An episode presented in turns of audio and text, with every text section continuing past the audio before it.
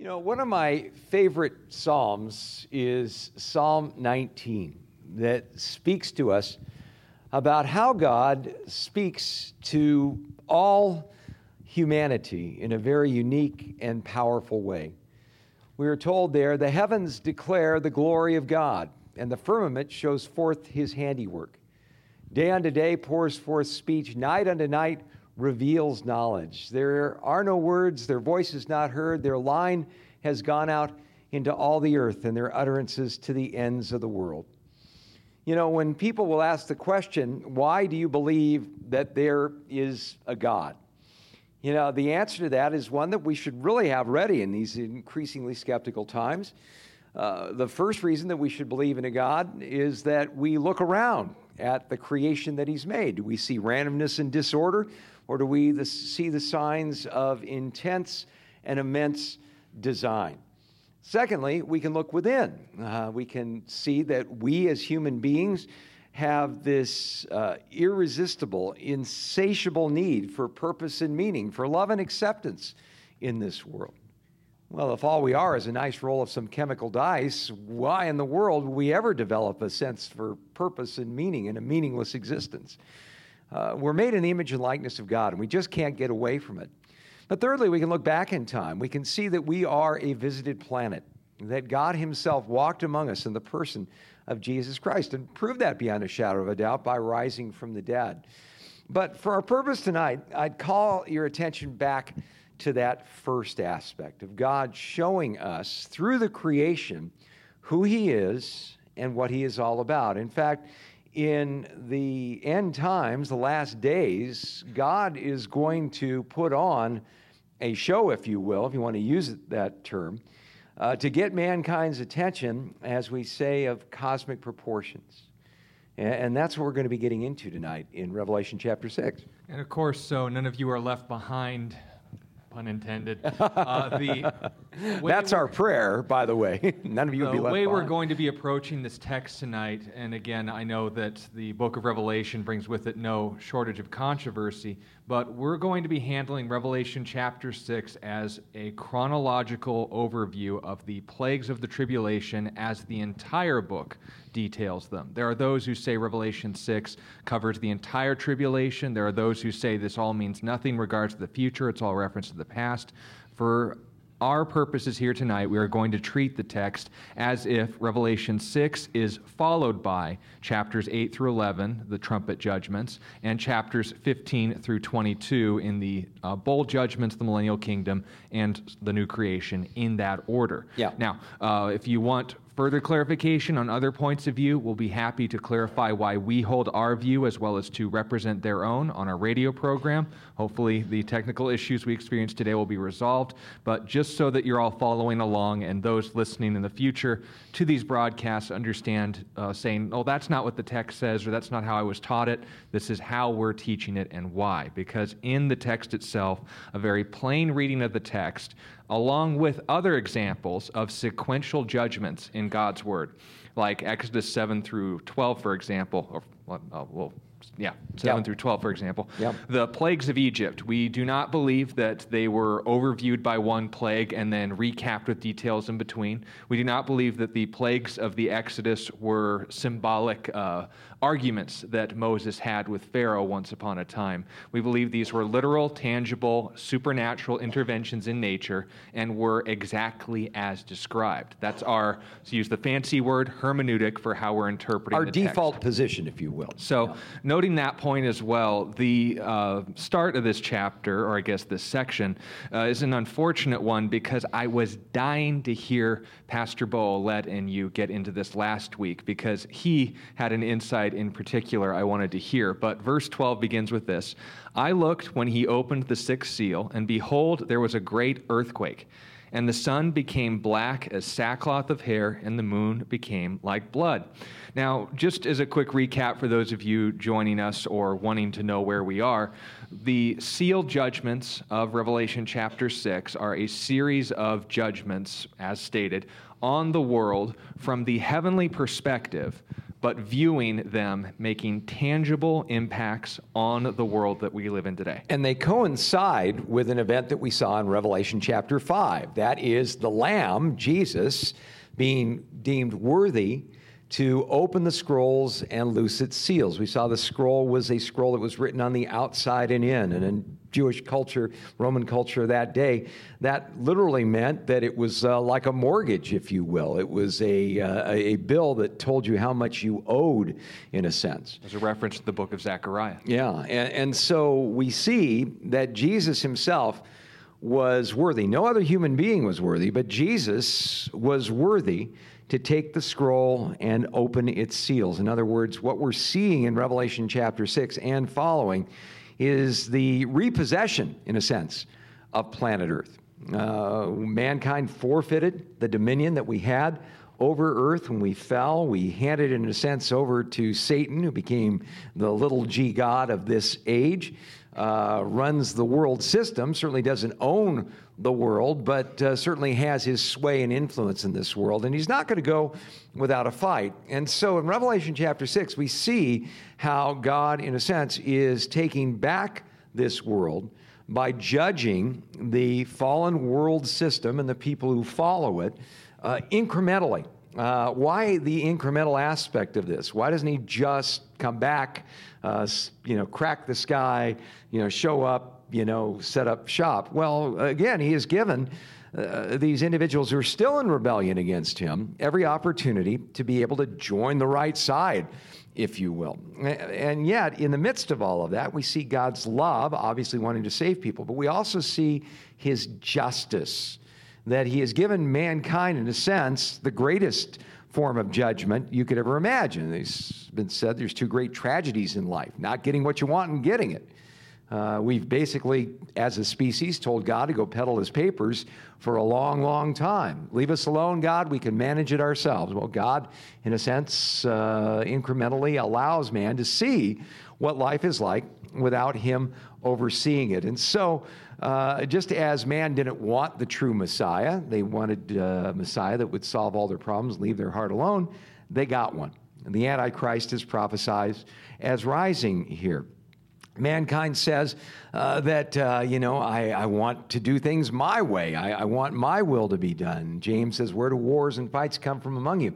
But the wars within your members, you know, you lust and desire, you do not obtain. You, you uh, again, uh, exploit other people to get your way. You have not because you ask not, and when you ask, you ask amiss. In other words, you go to anyone but God to try to meet your need, and peace is taken from the earth. If you don't want God's peace, you can try to work peace out yourself never works. Scarcity on the earth. God is a God who is generous. He loves to bless his people, but if we don't want his blessing, we can go without that. And so we see this scarcity, this famine, if you will, uh, overtaking the world, but also uh, a picture of economic uh, inequity that the rich aren't going to suffer like the poor do during this time because their fineries, their niceties like oil and wine are not going to be affected.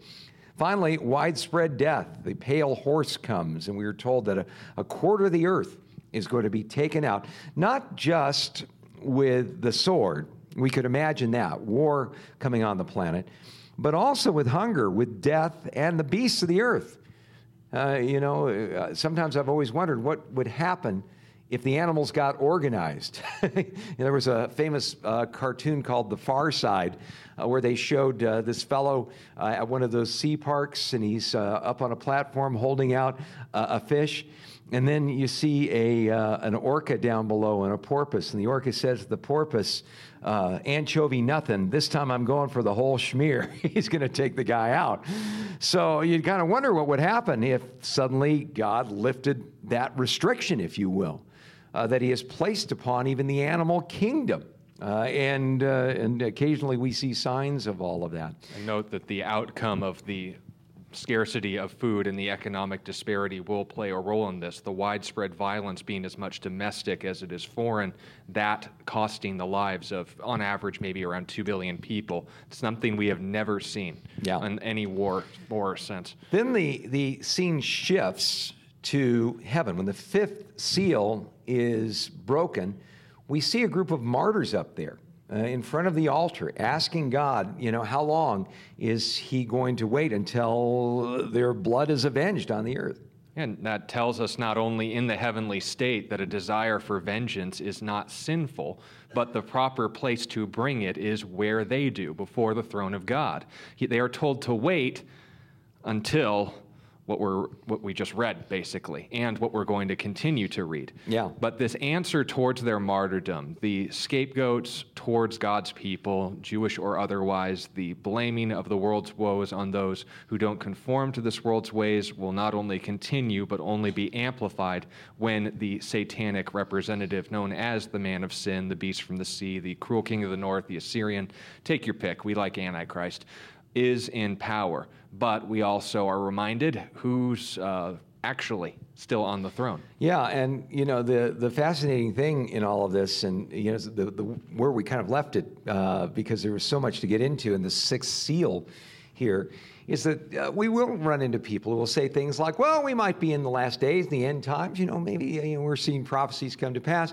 But I'll tell you what, uh, I'll just wait and see. And when the rapture happens, if everybody disappears, then I'm going to know the Bible's true, and then I'll give my life to Christ and I'll follow him.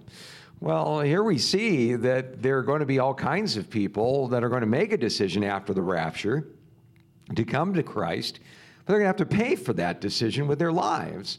And the challenge is if you can't live for the Lord or don't want to live for the Lord in this age of grace, right? Where, especially in our current circumstance situation, the world we live in, uh, the price you pay for uh, following Christ might be not being invited to a party or have someone call you a Jesus freak or, you know, people going out of your way to make things tougher at work.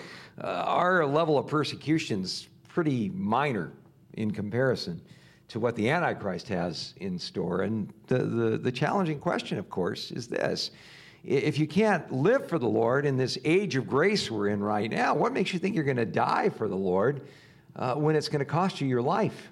So, and note that this is going to escalate as well because we're still seven chapters or so away from the abomination that causes desolation and the mark of the beast. Yeah, and that's when it's going to be enforced, yeah. not just permitted. Yeah. So, so, so having said that, things uh, seem very tough on a horizontal perspective here.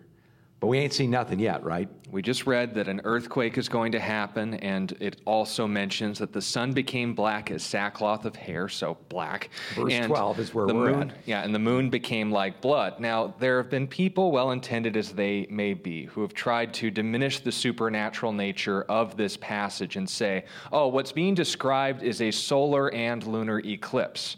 The best way to respond to that is to ask them to repeat themselves slowly. A solar and lunar eclipse. Now, I don't know if those of you who've taken astrology classes or astronomy uh, are going to, I don't know about your horoscope. Stay, stay away from astrology. But, but astronomy, if you are familiar with what a solar eclipse looks like, and we have a photo for you here for your uh, viewing, don't worry, you don't need special glasses.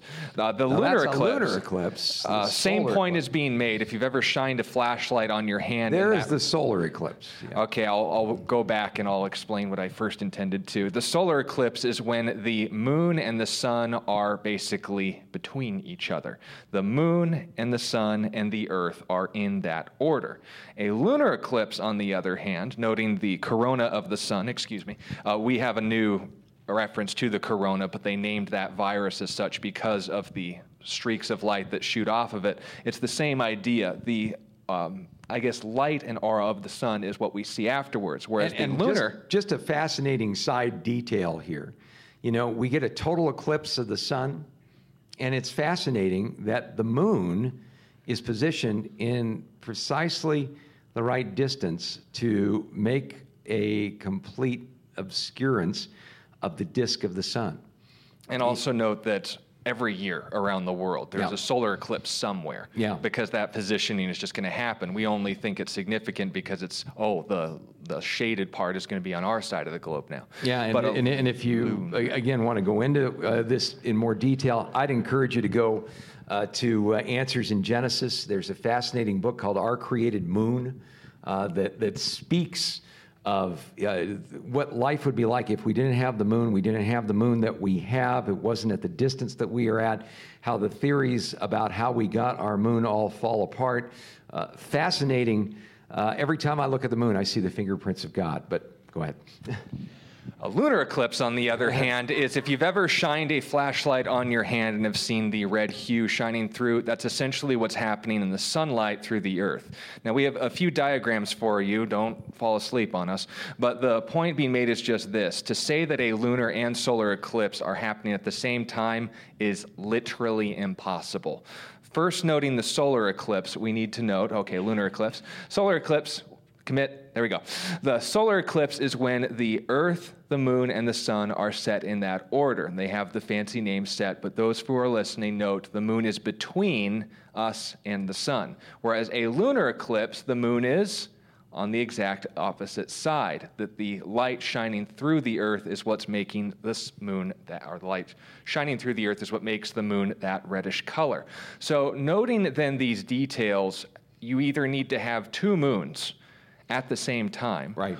Or something funny's happening here. Yeah. And that's the point that we're making. Whenever the sun is referred to as going dark or the moon turning to blood, in this context, not a solar or lunar eclipse, but the specific references and language, it's referencing the book of Joel, chapter 2, and verse 31, where we read, I will show wonders in the heavens and the earth, blood and fire and pillars of smoke. The sun shall be turned to darkness, and the moon into blood, before the coming of the great and awesome day of the Lord. And it shall come to pass that whoever calls on the name of the Lord shall be saved. For in Mount Zion, Jerusalem, there shall be deliverance as the Lord has said among the remnant, who the Lord calls. Now, hopefully, hands are being raised about Peter referencing this passage in Acts chapter 2 at Pentecost, where he claimed that these things are being fulfilled. And also, for those of you who have done your homework, you might also be wondering well, Joel 2 is talking about the Babylonian invasion. So, where do we fit into that, this? Well, the answer is yes not just because of dual fulfillments, but also noting what did Peter, John, and Joel's comments all have in common? It was the wrath of God. It was judgment being poured out on this earth, whether it was the Holy Spirit in a positive sense or this. We're talking about a lot of people here being affected by God's direct intervention. Right. And so, if we hear these referencing the sun being darkened, the moon being turned to blood, we're getting a calling card to the Jewish mind of what the wrath of God is.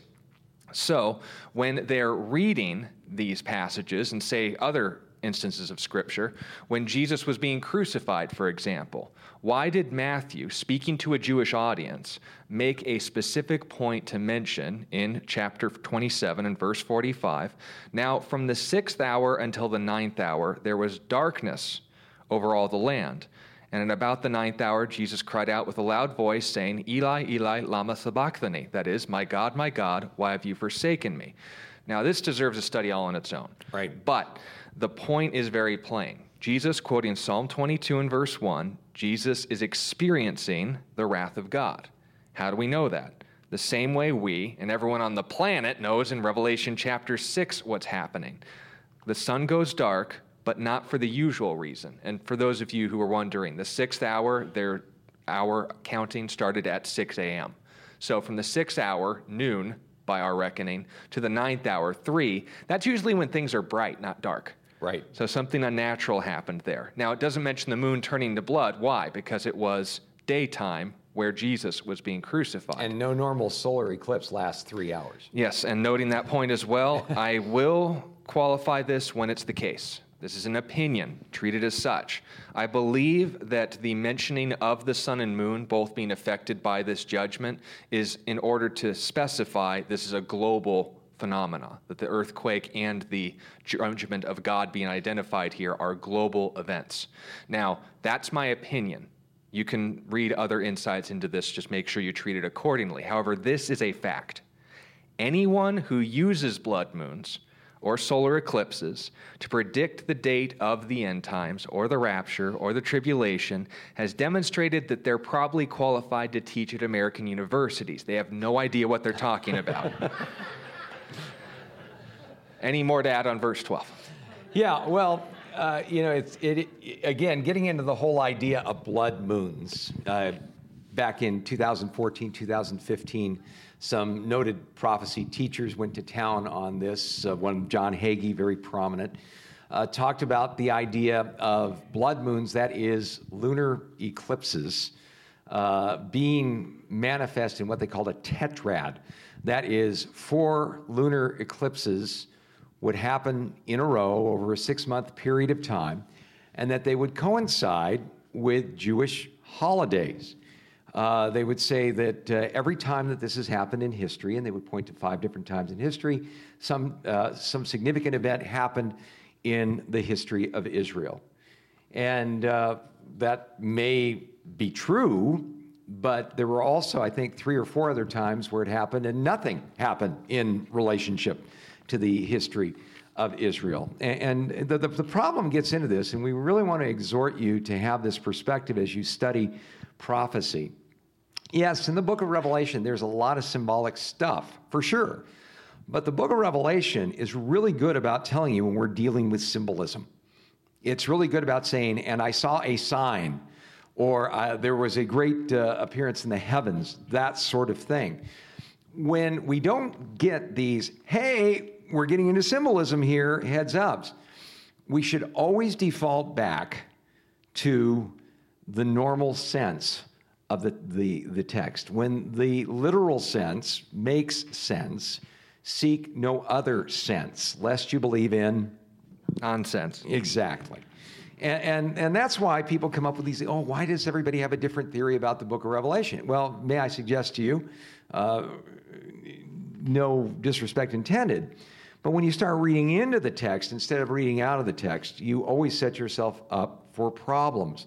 When it says, Behold, there was a great earthquake, and the sun became black as sackcloth of air, and the moon became like blood.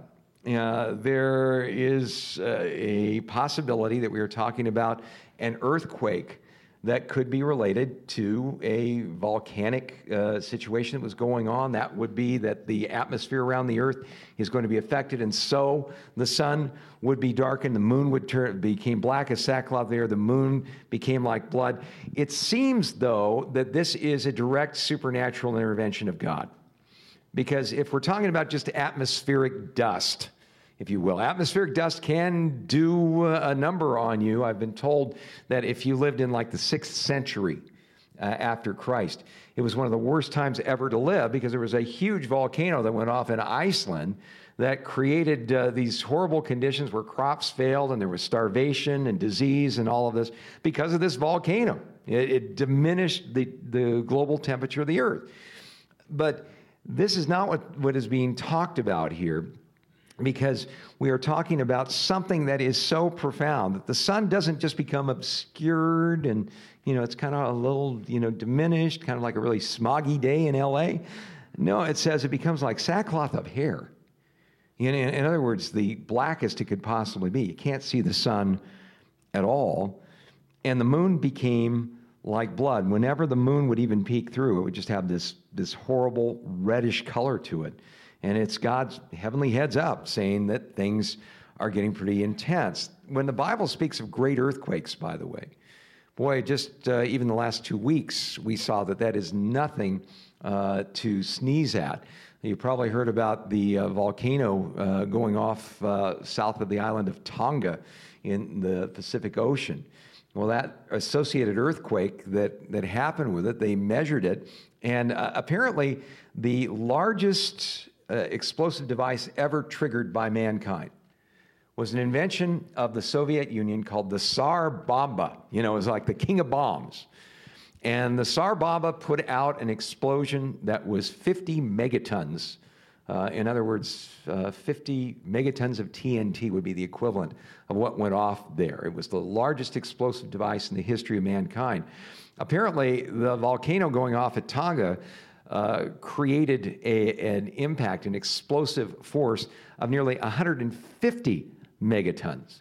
So, three Soviet grade nuclear bombs, and it's just because the planet decided to get up and move. So, you know, again, when the Bible speaks about an earthquake, um, you know, one of the reasons that we have our assistant pastor, Bo Willett, on staff here is in uh, 1994, there was the Northridge earthquake in Southern California. Now, growing up in Southern California, uh, you know, we are a little blase about earthquakes. If it's not above a four, we don't even pay attention.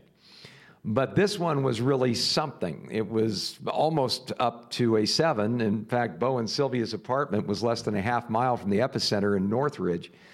And the force of this earthquake, believe it or not, was so intense it raised the height of the San Gabriel Mountains on the north side of the San Fernando Valley three feet, the entire mountain range. Now, that was a significant earthquake, and boy, ask Bo to describe what it was like for him and Sil to go through that, uh, that earthquake. Uh, it, it, was really a hair-raising experience. They barely got out with their lives. Their apartment collapsing, gas mains going, and it was like the apocalypse in a lot of ways but not like this is like the apocalypse. When God talks about a great earthquake, he means it. He means that this earthquake is going to be something. We're going to see it described in a little bit further detail later on. But if that wasn't bad enough, not only is the ground doing weird stuff, it says in verse 13, the stars of heaven fell to the earth as a fig tree drops its late figs when it's shaken by a mighty wind. I'm sure we're familiar with uh, heavy Palo Verde pollen falling during the monsoon season. It's noting this bombardment of literally stars, the word asteros, which is light sources in Greek. Now, I only am going to mention this because I've had very dumb conversations about this with atheists on the internet. We want to make sure you're prepared for it.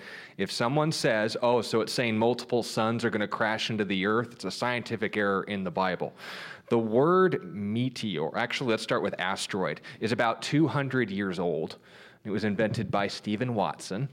And a few centuries, maybe three before that, the term meteor was invented from the Latin word meteoron, which referred to just anything weird in the atmosphere. It means lofty.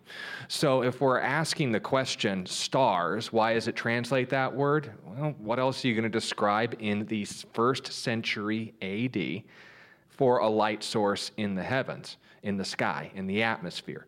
Now, these things bombarding the earth, we're more privileged than most if I look at the pockmarks on the moon and uh, other certain celestial objects uh, from these meteor bombardments. We tend to just default to the movies or, on rare occasions, recall back in Siberia where one happened to make its way through. Yeah, the Tunguska event uh, is, it, that happened in 1908 uh, apparently was an airburst of an asteroid. It didn't make it all the way to Earth but it exploded in the atmosphere and it leveled 830 square miles of forest in Siberia when it went off. If you want to look this up online, you can, but there are eyewitness accounts of uh, some of the. It was a very obscure, very lightly populated place in Siberia where this happened, but there were a few people there. One individual who was 40 miles away from where the actual entrance of this uh, meteor, uh, or, or an, a small asteroid, I guess they believe it is now, uh, broke up in the upper atmosphere and exploded. Talked about uh, seeing this incredible light flash. He talked about how it seemed like the atmosphere, the sky, the clouds uh, parted uh, from, you know, almost like to each side, like being rolled up like a scroll. We're going to see this in just a second. And then the heat burst from this was so intense, it began to set his clothing on fire. He had to pull off his shirt to avoid being burned by the whole thing. So, when one of these things hits the earth, it's very, very impressive. You know, I, have shared a couple times about uh, driving back from a football game in Southern California when I was at the U of A in uh, the late 70s. Uh, we were about uh, 40 miles or so outside of Yuma on the California side of the border, uh, driving back late. And it was my turn to drive. And uh, driving ahead, I saw what appeared to be a, uh, a shooting star going down, but it got brighter and brighter. And then suddenly, it was like night turned into day in front of me, as far as the eye could see. And for about three or four seconds, you could see color, you could see the mountains and the. Di- it was like daytime. And my first thought when I saw this was, oh my gosh, they nuked Phoenix. I, I, thought it was like one of the how one of those survival deals got going. Now I remember grabbing the radio and tuning around to see if there were radio stations on or if they were all off the air, but all the radio stations were still on there. Well, it turns out this thing was a bolide meteorite, which is a uh, meteor that's essentially made up of a big chunk of sulfur. When these hit the atmosphere, they go off like a flare if you will. That bolide that hit the atmosphere uh, as I was watching on that night did that same effect of turning night into day a distance from Mexico City in the south of the Canadian border. These things are very, very impressive when they hit the atmosphere. And this thing didn't even come close to hitting the ground, like the Tunguska event. There's also another uh, event that uh, scientists have done some, uh, some digging into where uh, they believe that perhaps even a small comet or a fragment of a comet uh, exploded over uh, the area we know today as Ohio, uh, way on back probably about 300 AD or so. Uh, they determined from evidence that uh, this region of up to 9,200 square miles was set ablaze by the explosion. That's an area more than 10 times the size of the Tunguska event. Uh, and uh, there are several Algonquin and, and, Iroquois tribes which are descended from the people that went through all this. They have oral histories which harken back to all of this. You know, for instance, uh, the Miami Indians tell of a horned serpent that flew through the sky and dropped rocks onto the land before plummeting into the river. Uh, the Shawnee refer to a sky panther that had the power to tear down the forest. The Ottawa Indians talk of a day when the sun fell from the sky, and when a comet hits the atmos- outer atmosphere, it would have exploded like a nuclear bomb. So we've seen these things happen before. The big question is why don't we see them more often? Well, let's go on and, and finish. It says, Then the, the sky receded up as a scroll when it was rolled up, and every mountain and island was moved out of its place.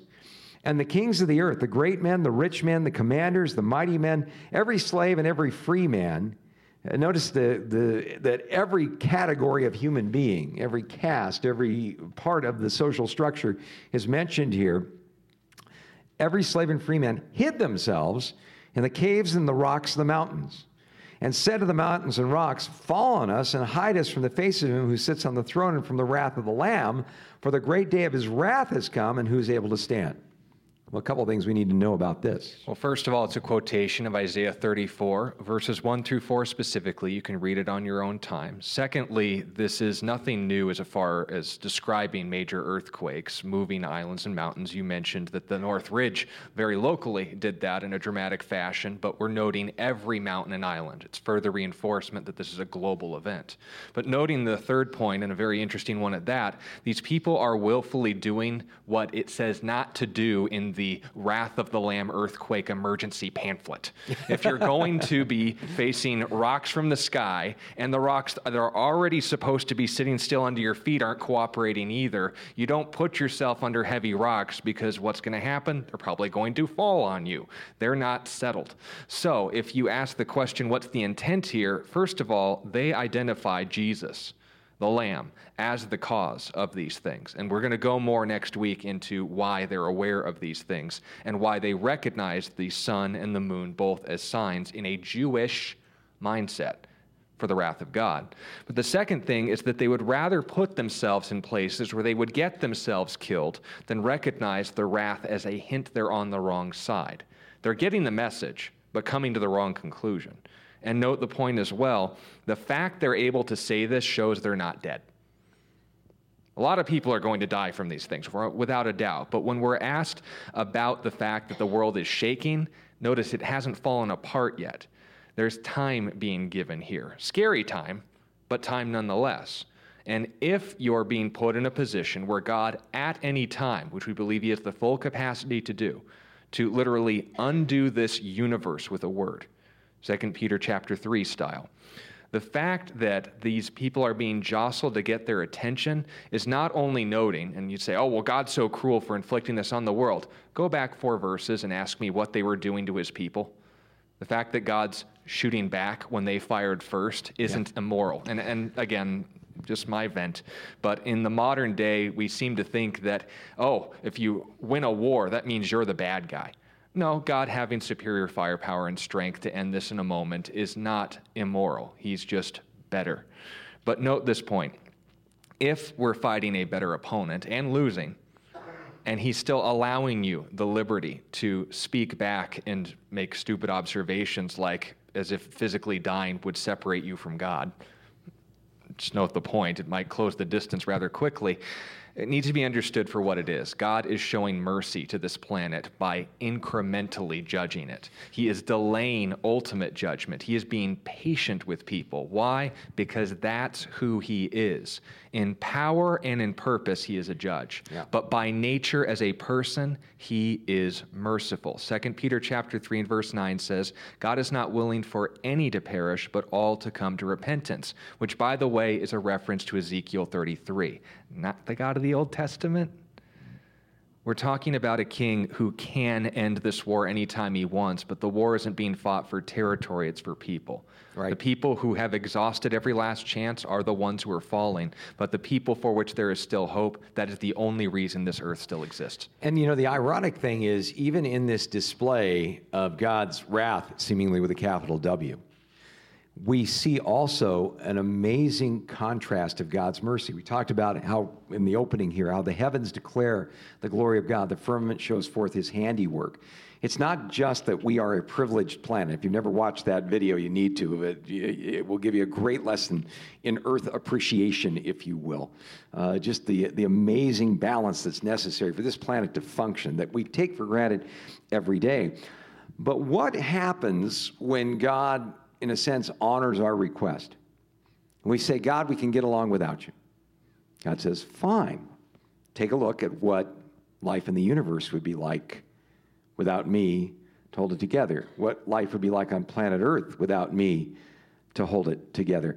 It's interesting how in the Psalms there are repeated references to something that bugs some people scientifically. Uh, you know, for instance, in Psalm 93, we are told the earth is firmly established, it cannot be moved. Well, that doesn't mean that the earth isn't spinning or turning or that the earth doesn't shake. The Bible acknowledges, uh, you know, all of those things. But what it's saying is, is that God is the one who holds this planet together. So what happens when God doesn't hold the planet together?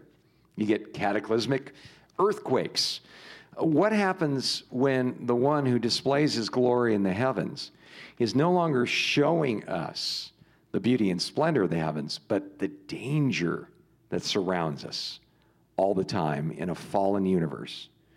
You know, a, a few years back in uh, 1994, uh, there was a great lesson in God appreciation that went down. It was when Comet Shoemaker Levy 9 slammed into the planet Jupiter. We got a picture of it that I'd like to show you up there. Do you see those little dots on the small, the lower right hand side of Jupiter there? Comet Shoemaker Levy came into Jupiter's gravitational attraction, and scientists got really excited because they could see that not only had Jupiter's massive gravity captured this comet, but it was getting closer and closer to impact. And so, as it got close to Jupiter, Comet Shoemaker Levy was torn apart by Jupiter's massive gravitational uh, field. It broke up into 22 pieces, astronomers estimate. Uh, fortunately for us, there was one of the uh, probes that we were sending out there to take pictures, and we were able to actually get pictures of when these fragments started to hit the atmosphere of Jupiter. And you can look that up online. But for our purpose here today, when Comet Shoemaker Levy hit Jupiter, you see each of those smudge marks there, each of those smudge marks is larger than planet Earth. That's the kind of damage it happened. When Shoemaker Levy hit Jupiter, it hit at a speed of 132,000 miles per hour. Now, if a comet fragment caused the incredible damage of 9,200 square miles above the Ohio Valley back around 300 AD, and the Tunguska event, uh, again, leveled uh, the uh, 830 square miles of forest in Siberia. Could you imagine what would happen if God allowed a large size asteroid, or dare I even say a comet, to hit the Earth? The thing we discover is we live in a cosmic shooting gallery, gang.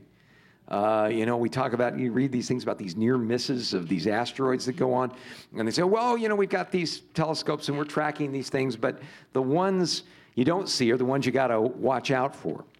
Uh, the, the, the, problem with the asteroid impact detection is that it works as long as the asteroids aren't coming at us from the direction of the sun, because then with our modern instruments, we're not able to see them until it's too late.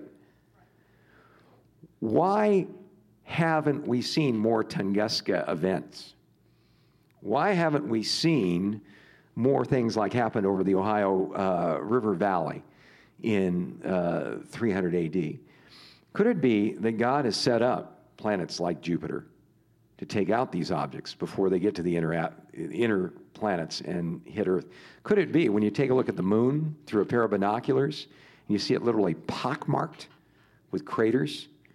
That God has set up the moon as this defensive area that has taken out so many of these things that have caused so much damage. And we take it for granted because God does it so well. But what happens when God says, you want to get along in the universe without me? Have at it.